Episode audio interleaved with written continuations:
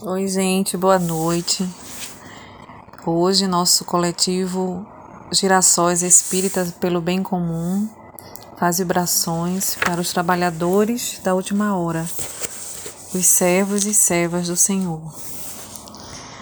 Nós temos uma tarefa de falar no Evangelho, mas antes a gente vai fazer uma leitura pedindo ao amigo Jesus, o nosso amigo de todas as horas, que nessa época é festejado o seu aniversário, que nos abençoe e nos tranquilize para esse momento.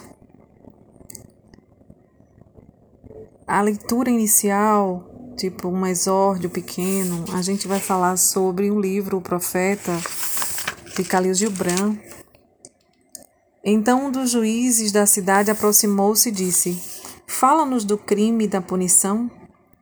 E ele respondeu, dizendo: É quando o vosso espírito divaga pelo vento, que vós, solitários e incautos, cometeis um delito, para com os outros e, portanto, para consigo mesmos. E por aquele delito cometido deveis bater ao portão dos abençoados e esperardes sem serdes notados. Tal qual o oceano é vosso eu divino. Ele permanece para sempre imaculado, e como éter, ele não suspende senão o que possui asas. Igualmente ao sol é vosso eu divino. Ele não conhece os caminhos da toupeira, nem procura as covas da serpente. Mas vosso eu divino não habita a sós em vosso ser. Muito de vós ainda é humano, e muito em vós ainda não é humano. E sim, apenas uma criatura informe e insignificante que caminha adormecida na bruma, buscando seu próprio despertar.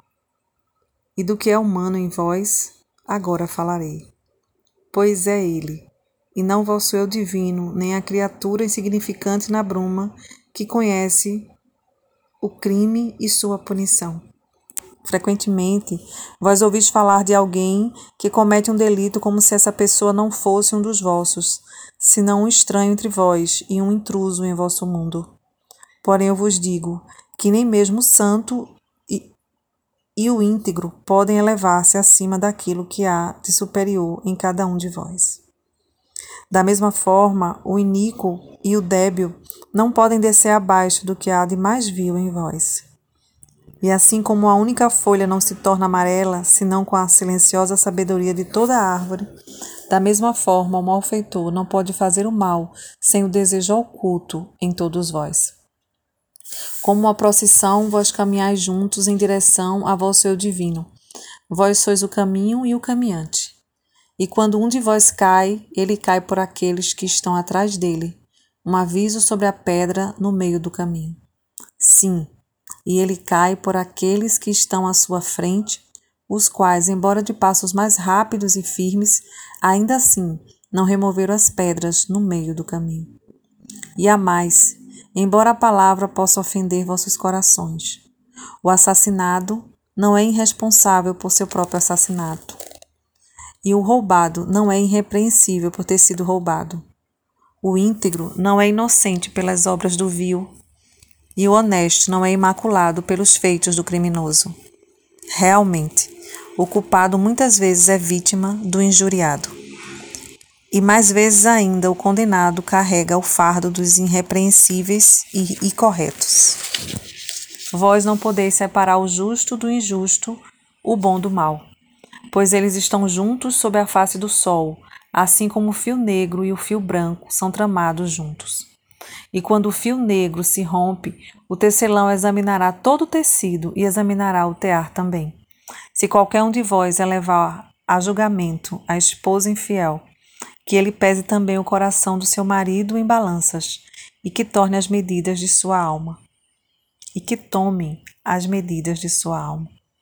E que aquele que vá criticar o ofensor olhe dentro do espírito do ofendido.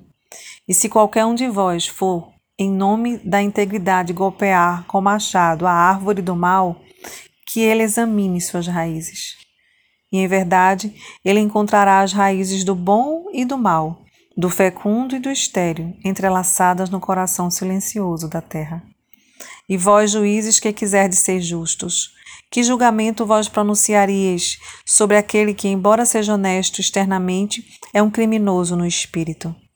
Que penalidade vós infligiríeis sobre aquele que externamente mata, embora ele mesmo seja assassinado no espírito? E como vós processaríeis aquele que em suas ações é um enganador e um opressor, embora também esteja sendo lesado e ultrajado? E como vós puniríeis aqueles cujo remorso já é maior que seus crimes? Não é o remorso a justiça administrada por aquela lei a qual vós desejais servir? Todavia, vós não sois capazes de infligir o remorso ao inocente, nem de alçá-lo do coração do culpado. Sem ser chamado, ele há de surgir durante a noite, para que os homens possam acordar e contemplar a si mesmos. E vós que quereis entender a justiça, como podeis fazê-lo, ao menos que examineis todos os atos com a plenitude da sabedoria? Só aí vós sabereis que o ereto e o caído não são senão o mesmo homem, estagnado no crepúsculo, entre a noite de seu eu inferior e o dia de seu eu divino. E que a pedra angular do templo não é superior à mais ínfima das pedras de sua fundação. É assim que o profeta fala-nos do crime e da punição. Nosso capítulo hoje é o 23 terceiro, Moral Estranha. Não vim trazer a, a paz, mas a divisão. Itens 12 e 13. Que assim procede, né, a leitura. Toda ideia nova encontra forçosamente oposição, e não houve uma única que se estabelecesse sem lutas. Nestes casos, a resistência é proporcional à importância dos resultados previstos, pois, quanto maior for a ideia, tanto maior será o número de interesses ameaçados. Se for notoriamente falsa, considerada sem consequências, ninguém se perturbará com ela e a deixam passar sabendo que não tem vitalidade. Mas se for verdadeira, se assentada em uma base sólida, se prevê futuro para ela, um secreto pressentimento adverte seus opositores de que ela é um perigo para eles e para a ordem das coisas em cuja manutenção estão interessados. Eis porque se lançam contra ela e contra seus seguidores. A medida da importância e dos resultados de uma ideia nova se encontra, assim, na agitação emocional que seu aparecimento provoca, na violência da oposição que ela desperta, na intensidade e persistência da raiva de seus adversários.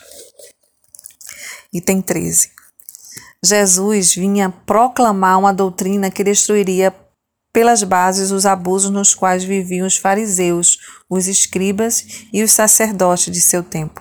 Por isso, o fizeram morrer, acreditando que matando o homem matariam a ideia. Mas a ideia sobreviveu porque era verdadeira.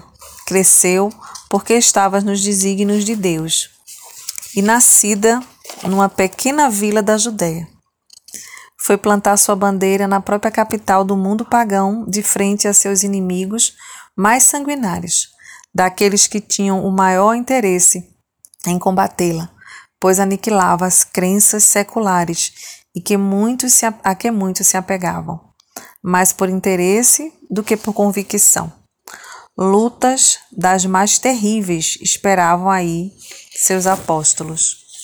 As vítimas foram inumeráveis, mas a ideia cresceu sempre e saiu triunfante, porque superava, como verdade, suas antecessoras.